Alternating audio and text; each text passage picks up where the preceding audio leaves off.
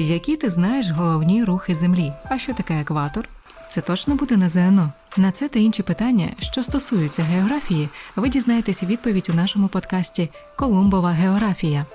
Налаштовуйте динаміки і ловіть порцію корисної інфи. Ми виходимо щовівторка на всіх великих платформах. Мене звати Настя, і моя мета зробити вашу підготовку до ЗНО простішою.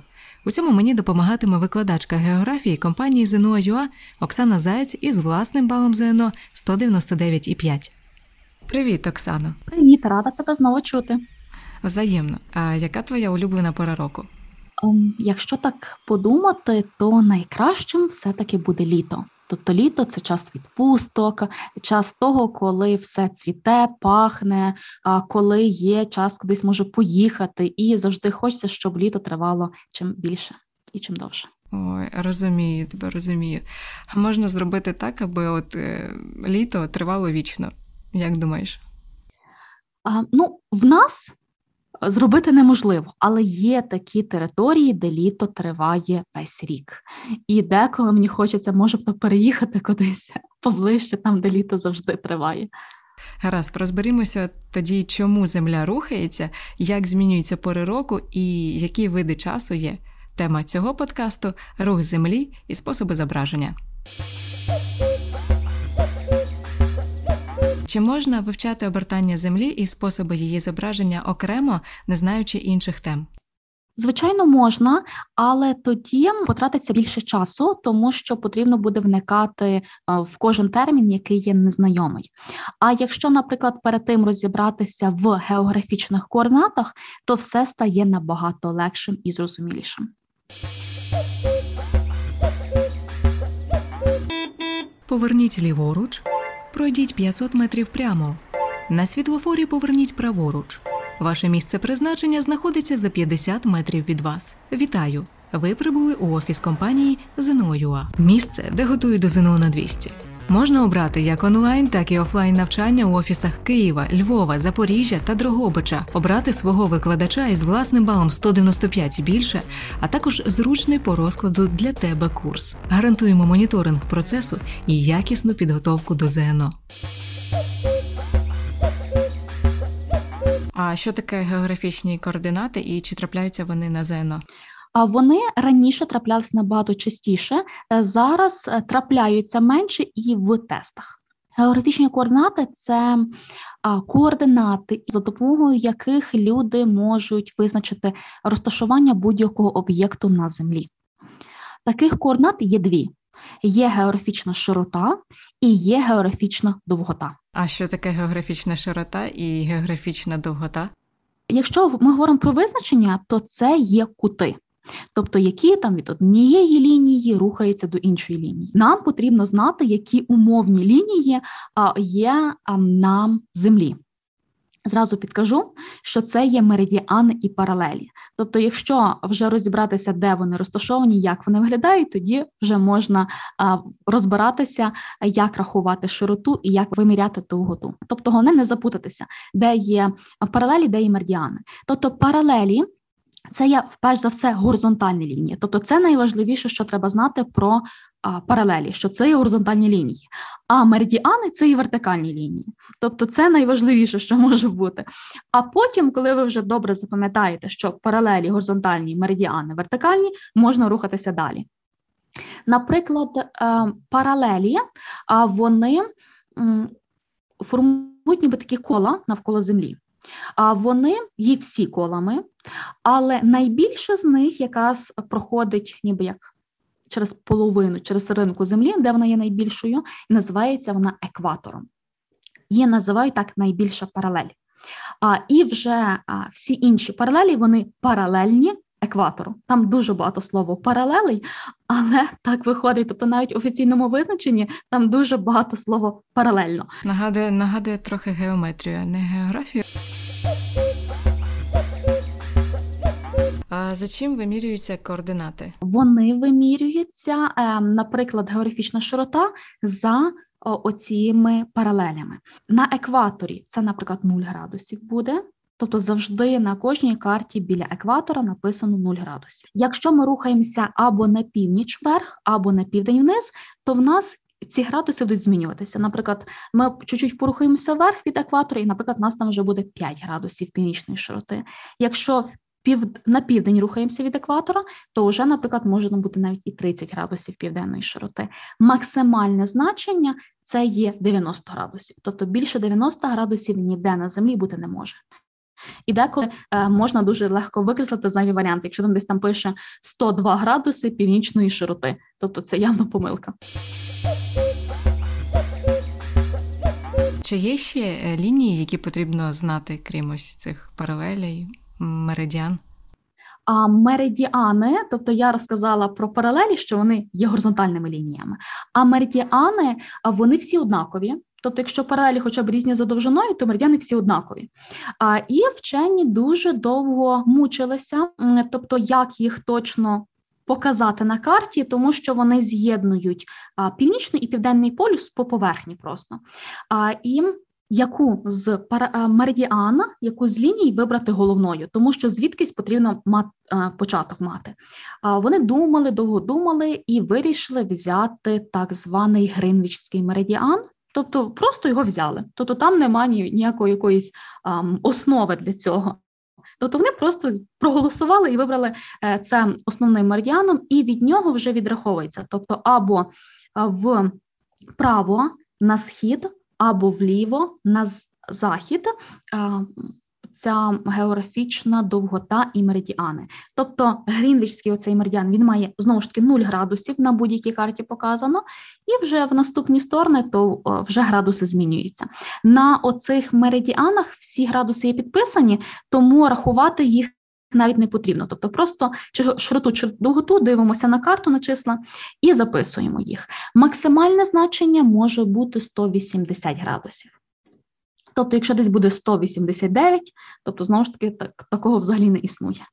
Мінімальне 90 або 180, бо я трохи запуталася от зараз. Ще раз тоді давай узагальнимо з тобою. Тобто географічна широта, вона по горизонтальних лініях йде від 0 до 90 може змінюватися. А географічна довгота, вона йде по вертикальних лініях, і вона може змінюватися від 0 до 180. І меридіан вони могли побрати взагалі будь-який. Так, колись на картах кожна країна мала свій початковий меридіан, але чим більше світ розростався, тим більше вчені розуміли, тобто і особливо торгів, е, торгівці і купці розуміли, тобто, що картами користуватися дуже незручно, бо кожна карта мала ніби свій початок. Тому вони зібралися разом, подумали і вибрали один. Що особливого є в обертанні Землі навколо своєї осі? Так, ми з цього і почали, і який же зв'язок між цими всіма лініями і обертанням. А тобто, коли ми говоримо про обертання землі, ми завжди будемо спиратися на ці лінії, тобто чи на екватор, чи на меридіани, чи на паралелі. Тому, якщо ми розібралися з цими лініями, тобто, хоча б які вони є вертикальні чи горизонтальні, нам вже буде легше обговорювати обертання землі. А Настя, скажи мені, будь ласка, може, ти знаєш, як же земля крутиться, які вона здійснює оберти? Ну, навколо своєї осі, мабуть, і навколо сонця. А так, правильно, це є головні обертання. Там ще можуть бути більше, там десь галактика може бути, але на щастя, нас знову цього не запитують. Тобто тільки питають два. А скажи мені, будь ласка, а скільки триває час, поки Земля здійснить повний оберт навколо своєї осі? Навколо своєї осі це значить менше, значить е, доба. Там або доба, або рік. Я думаю, доба. Так, доба. А скільки триває доба? 24 години. Так, правильно. Насправді 23 і там ще десь 54 хвилини чи 53 хвилини. Але ми всі заокруглюємо красивенько до 24 і нас знов питають чітко 24. Тобто вони не питають таких деталей, скільки там секунд тратиться, а тільки гальні числа, які можна прописати. Це дуже зручно. Добре. Е, які є наслідки обертання Землі навколо Сонця? Перш за все, е, треба знати, як вона рухається, тобто в яку сторону, хоча б вона крутиться. Вона крутиться із заходу на схід, або можна запам'ятати проти годинникової стрілки. Тобто, як зручніше, так і запам'ятовувати можна. Наслідки найважливіші це те, що ми бачимо навколо себе протягом доби. Настя, що ти бачиш протягом доби? Що змінюється? По 12 годин приблизно. Зморшки з'являються. Е, сонце, сонце, тіні, не знаю, вечоріє.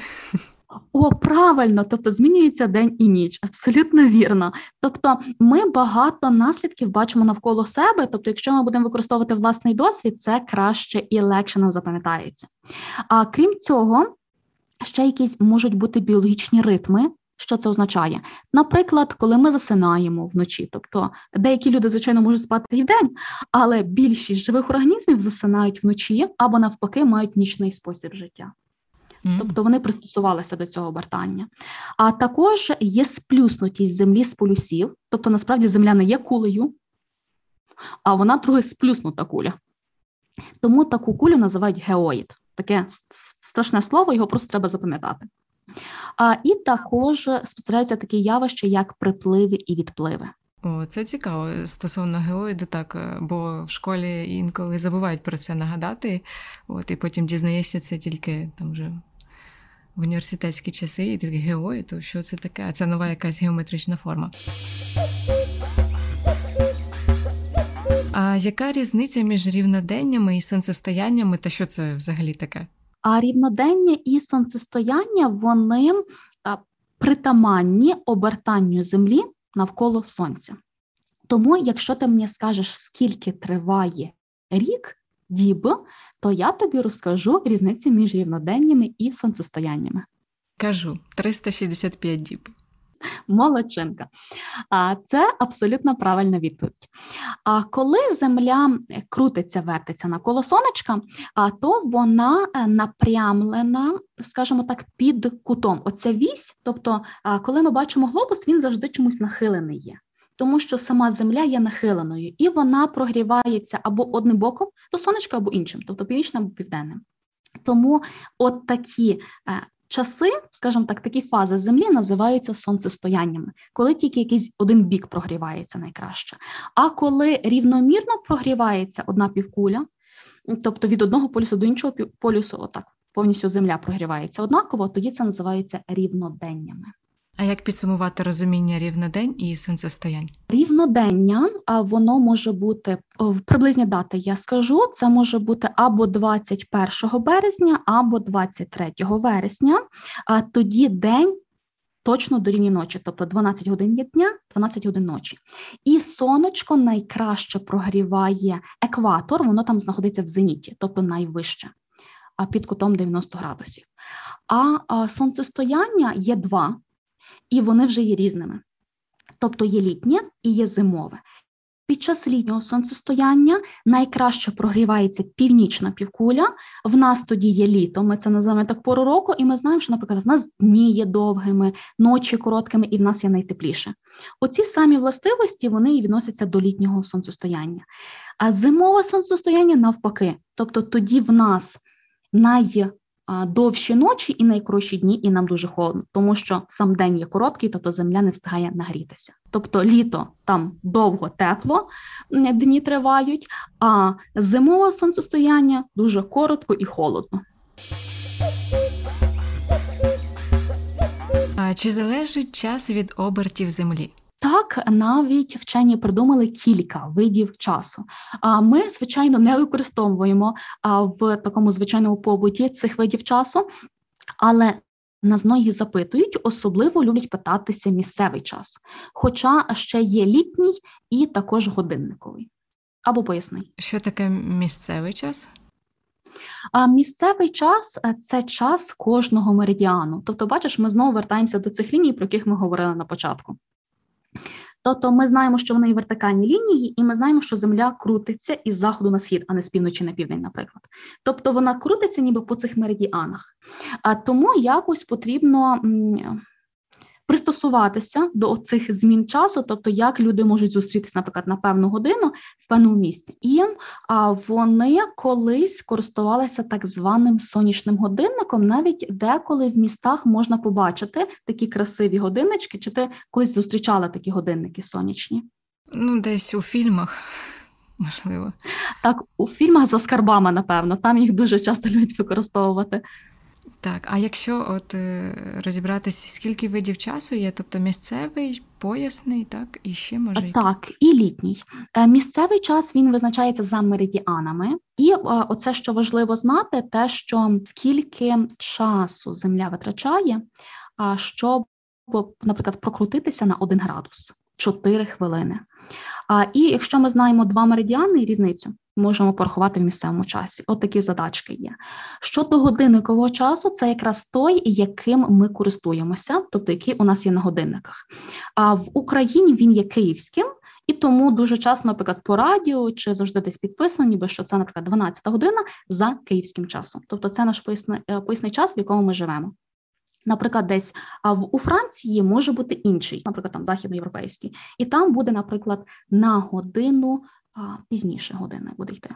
Ну і це залежить залежить від від того, в якому поясі знаходиться країна, так?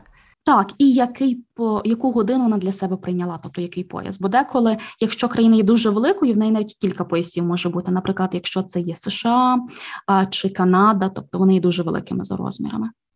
Літній час він є тільки в деяких країнах. В нас поки що він ще досі є. Тобто, час від часу його хочуть відмінити, але потім все одно до нього вертаються. Тобто, коли годину або переводять назад, або вперед, щоб краще використовувати оцю світлу частину доби. От і все. А скільки всього е, поясів маємо?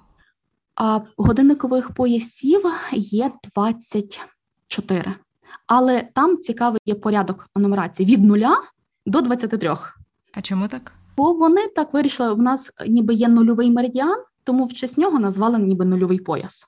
Тобто, щоб люди не путалися, то вони таки назвали. А Україна, до речі, в другому. Стосовно е, літнього часу, якщо його прибрати, окей буде, тобто навіщо він потрібний? Це ще пережитки того часу, коли е, ну і напевно зараз це теж актуально, особливо хто любить економити енергію. І в наш час це взагалі потрібно робити, щоб менше забруднювати атмосферу. То якщо, наприклад, людина швидше стає влітку, коли е, швидше світає, вона може краще використати цей день світловий. Тобто, і вона вже ніби. Або вертається додому, або вже навіть лягає спати, коли темніє. А взимку просто пізніше сонце ніби появляється і воно швидше заходить. Тому там ми години пересуваємо, щоб скористатися хоча б е, максимально світлими, скажімо так, годинами, які є на небі. Про літній час, я так думаю, на ЗНО не будуть да, питати. А на щастя, не було. Ем, найбільше питань є по місцевому часу, тобто там, де є завдання з картою. Там просто треба а, відняти одні градуси від інших, наприклад, там між двома містами, і помножити на 4. От і все. Тоді їдемо далі. Які є способи зображення землі? Зображати землю можна будь-як, і будь-хто насправді може її зобразити. А питання в тому, наскільки це буде правдивим. А як ти думаєш, чи можна віднести фотографії і малюнки до способів зображення землі? Фотографії, думаю, так. А малюнки, якщо добре хтось малює чітко. Можливо, теж так. Але я б не довіряла малюнкам. А так, тобто малюнки це суб'єктивно. Є, тобто хтось там намалює велику дорогу, хтось маленьку дорогу. Але колись а, малюнки це були основою, тому що всі карти теж малювалися вручну, і там не завжди якісь правила були. А це вже потім якісь правила і якісь ем, такі умовні позначення вони стали однаковими для всіх. Тобто, все все почалось з художників, так? Так, все почало з художників а, і з науковців. А потім вже появилися там плани, карти, якими користуються. А для географії, щоб здати ЗНО, потрібно розібратися з планом насамперед, і а, там топографічна карта, географічна карта. Тобто, що важливо, якщо ми працюємо з, наприклад, картою світу а то треба впізнавати материки. Тобто, де який розташований, як він називається, це початкове завдання. Якщо ми працюємо, наприклад, з топографічною картою чи з планом, то перш за все потрібно розібратися в умовних позначеннях. Наприклад, як позначається стежка, або як позначається колодязь, або як, наприклад, на карті відображаються висоти. Тобто ці всі умовні позначення треба розібрати, тому що вони люблять їх давати в задачах.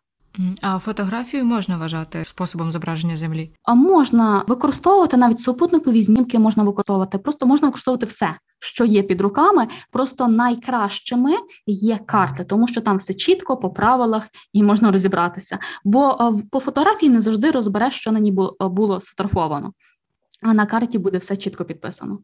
І відрізняє малюнок від географічної карти саме е, те, що малюнок е, не точний, суб'єктивний, а географічна карта вже все якби вимірено, так? Науковцями так, навіть у самому визначенні, що таке є карта, є пункти, що вона відображає поверхню землі за допомогою математичних законів.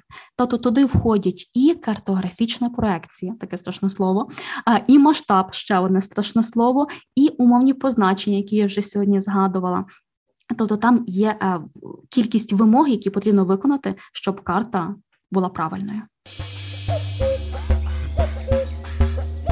Що таке масштаб? Масштаб ну є багато різних визначень. Вони, на мою думку, тобто вони є правильними, але потрібно вникати в кожне слово, щоб їх розібрати, саме визначення. А тому я пропоную запам'ятовувати так: тобто, це у скільки разів якась реальна територія зменшена, тобто ніби як коефіцієнт. А питають про визначення тих же проєкцій, так, от географічна карта. Це е, проєкція, це є такі питання не було поки що, тому можна чуть-чуть розслабитися. Потрібно розуміти саму суть, і також по картографічних проекціях поки що питань не було. Вони просто зображались на карті, і, наприклад, було там зображення якогось материка, і потрібно було на, на цій карті щось зробити. Але чіткого визначення такого питання не було. Що ще потрібно рахувати на географічній карті? Масштаби потрібно рахувати, а рахувати і знаходити абсолютні і відносні висоти, а також азимути потрібно рахувати. А у нас, до речі, є дуже цікаві і корисні відео на youtube каналі, де можна добре і якісно побачити, як розв'язуються такі задачі. Насправді вони досить легкі, тобто там десь один. Може бути приклад, може бути дві дії, а деколи просто потрібно переписати число з карти. Тобто, перш за все, потрібно в ній орієнтуватися і розібратися в оцих умовних позначеннях. А що таке азимут? Азимут це є кут. Е, зазвичай його використовують десь військові якісь такі справі або в туризмі. Тобто це є кут від напрямку на північ. Е, на щастя, в картах, будь-якій карті, північ завжди в одному напрямку, тобто вверху, тому там не запутаєшся, до а, вибраного об'єкту. І там завжди потрібно відраховувати. Тобто, найважливіше завдання е, це позначити від, напевно, наприклад, певної точки напрямок на північ. і до певного об'єкту і просто рахувати градуси. Зразу скажу, що транспортерів не потрібно, тобто вони вибирають такі кути, які зразу можна побачити. Наприклад, прямий кут 90 градусів, його зразу видно. Або вони уточнюють, що, наприклад, цей кут відхиляється від оцього прямого кута, наприклад, там на 2 градуси. І тобто треба його або додати, або відняти ці 2 градуси. От і все. Це саме напрямок на північ. А якщо от напрямок на південь, є якесь визначення? А напрямок на південь це буде тоді 180. Тобто, якщо на північ це є 0, то протилежний напрямок 180. Тобто, це трохи математики треба згадати і як вираховуються кути. Цей саме кут, ну азимут, він якийсь сталий? А ні, він вираховується окремо для кожного об'єкту, на який, наприклад, може рухатися людина. Може бути задачка наприклад, вирахувати цей азимут тут на ЗНО? Навіть не може, а останні, як мінімум, 5 років кожного разу була така задачка. Яка різниця між абсолютною і відносною висотами? Абсолютна висота це такі лінії, вони зазвичай коричневого кольору на звичайній карті. Але якщо ми працюємо з завданнями е, до ЗНО, то там вона буде чорно-білою, тому там не побачиш коричневого кольору, але вони. Є дуже послідовними, тобто, ніби ціла карта вкрита якимись такими лініями. Вони плавні є, і вони завжди замкнуті. Деколи на якихось лініях написані числа. Наприклад, на лінії, в середині лінії написано 180. це означає, що висота всієї території, яка розташована на цій лінії, дорівнює 180 градусів, це є абсолютна висота. Відносна висота це різниця між двома висотами. Наприклад, може бути таке запитання: знайдіть відносну висоту між висотою колодязя, який зображений на карті, і, наприклад, висотою школи. Тобто потрібно знайти абсолютну висоту кожного об'єкта і колодязі, і школи, і відняти одне від одного. От і все. Тобто дві дії. Форму взагалі в географії в задачках немає, тобто це більш на логіку, на знання, так? Чи є і формули? В даному випадку тут більше на логіку. Є об'єкт, який знаходиться вище, є об'єкт, який знаходиться нижче. От ми і віднімаємо, і знаходимо е, цю висоту. Головне не перепутати абсолютну висоту і відносну. Отут якраз ховається найбільша помилка, яка допускається. Головні питання ми з цієї теми обговорили, але у мене є, як завжди, приготовані питання е, із ЗНО, які мене цікавлять. Тому починаємо перевірку твоїх знань. Готова? Я готова. На якому півострові бувають дні, коли сонячні промені падають на дно найглибших колодязів: Скандинавський, Кримський, Лабрадор і Сомалі? Правильною відповіддю є півострів Сомалі. В цьому завданні потрібно вибирати той острів, як півострів, перепрошую, який буде найближчий до екватора. В даному випадку це і Сомалі. Всі інші острови, тобто і Скандинавський, і Кримський, і Лабрадор, вони набагато далі є е, від екватора, і там ніколи такого не може бути. Щоб постійно протягом доби спостерігати світанок, потрібно весь час пересуватись із певною швидкістю вздовж варіанти відповідей, паралелі на схід, паралелі на захід, меридіана на північ і меридіана на південь. Дуже цікаве питання. Тут потрібно взагалі намалювати бажано собі землю, як вона крутиться, і оці всі паралельні меридіани, як вони розташовані, і подумати, куди ж це може рухатися людина. В даному випадку е, це паралеллю, тому що це горизонтальна лінія, бо якщо ми будемо рухатись по меридіану, то в нас нічого не зміниться. Тобто, у нас як був світанок, е, світанок, так він і пройшов. А по паралелі вже цікавіше. І тобто, я якраз згадувала, що Земля рухається із заходу на схід. Тобто, якщо ми будемо рухатись на схід то світанок буде дуже швидко для нас пройде. А щоб він був для нас постійно, тобто ми маємо рухатись тоді на захід. Тому правильною відповіддю буде паралельно на захід.